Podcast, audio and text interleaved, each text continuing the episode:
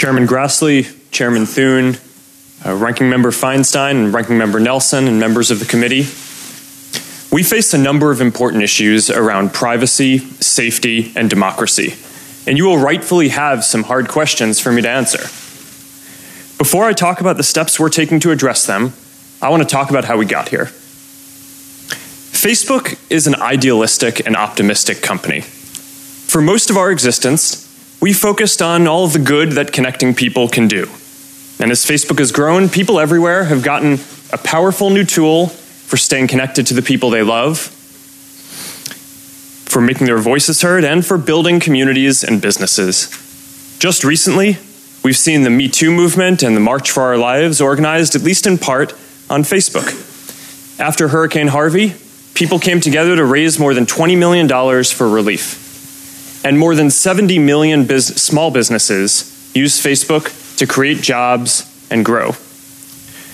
But it's clear now that we didn't do enough to prevent these tools from being used for harm as well. And that goes for fake news, for foreign interference in elections, and hate speech, as well as developers and data privacy. We didn't take a broad enough view of our responsibility, and that was a big mistake. And it was my mistake, and I'm sorry. I started Facebook, I run it, and I'm responsible for what happens here.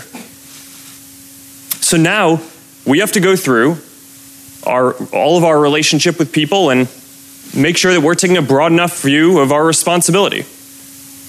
It's not enough to just connect people. We have to make sure that those connections are positive.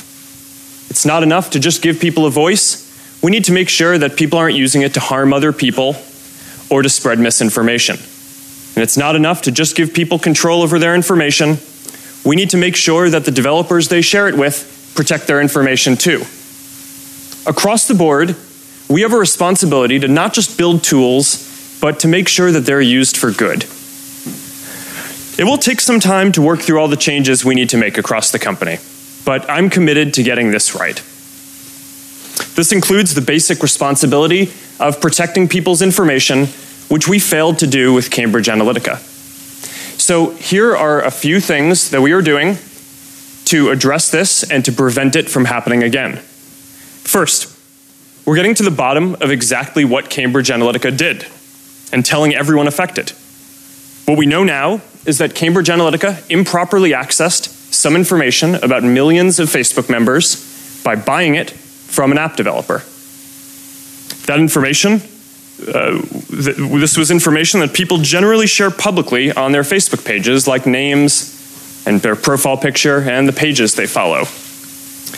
When we first contacted Cambridge Analytica, they told us that they had deleted the data. About a month ago, we heard new reports that suggested that wasn't true. And now we're working with governments in the US, the UK, and around the world to do a full audit of what they've done and to make sure they get rid of any data they may still have. Second, to make sure no other app developers out there are misusing data, we're now investigating every single app that had access to a large amount of information in the past.